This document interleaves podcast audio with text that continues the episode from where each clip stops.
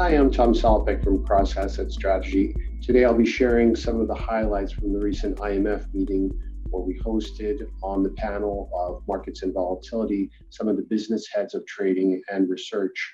Launching right into it, last year we saw an unprecedented increase in interest rates, which has put pressure on banks, commercial real estate startups, etc.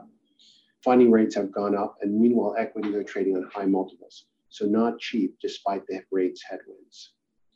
Credit spreads are tight right here and moving with the VIX, which is too low right now. We don't see stocks have that much upside, but given the recession risks, they have a lot of downside. So we recommend cash, which has around 5% upside and no downside. Stocks are trading close to the highs of the year. Meanwhile, bond yields are well off the highs. So stocks and bonds are indeed reflecting a disconnect, with bonds looking a lot more worried. Stocks are pricing in a more resilient economy, in part because macro data such as the job numbers, PMIs, service versus manufacturing, jolts, are not sending unambiguous signals. Meanwhile, the yield curve is predicting almost a 90% chance of recession in 12 months. Positioning is also a contributor, as the market is very long, investment grade in particular. Meanwhile, the long-short leverage we see in prime has been at six-year lows. Meanwhile, gross leverage was not that low, meaning that exposure was less long than usual, but now net leverage has started to pick back up. The indices have benefited from the large sector weight of tech, which has rallied with fallen rates and retail inflows. Investors have started to sell cyclicals, and small caps have started to underperform. In addition to the macro data, the technical setup has contributed to the stock versus bond divergence. Yields have traded in a broad range this year, and the poor liquidity has gotten a lot of press.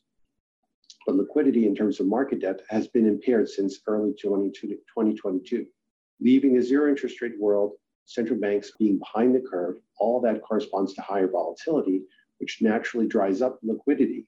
There was a lot of hedging, a number of portfolios which were negatively convex, played catch-up with central banks trying to stay on top of inflation. So that backdrop is going to garner poor liquidity and market depth, and will continue to do so in 2024. But there is a structural issue as well. The overwhelming growth of the treasury market has not kept up in terms of risk intermediation capacity. And this mismatch has also been a modest contributor to the illiquidity. So even as rates normalize, that issue will not go away. That being said, things are not so bad, given the large volume of treasuries that were able to trade in the immediate wake of the regional banking crisis, even as rates were moving aggressively.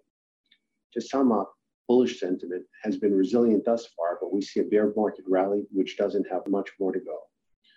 Given the prevalence of carry trades and the fact that many ongoing problems are unresolved, such as Europe's energy crisis and geopolitical tensions with China and Russia, low volatility means that markets have become very complacent.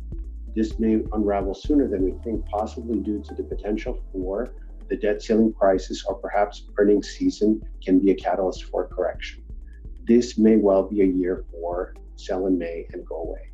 Thank you all for tuning in to JPMorgan TV.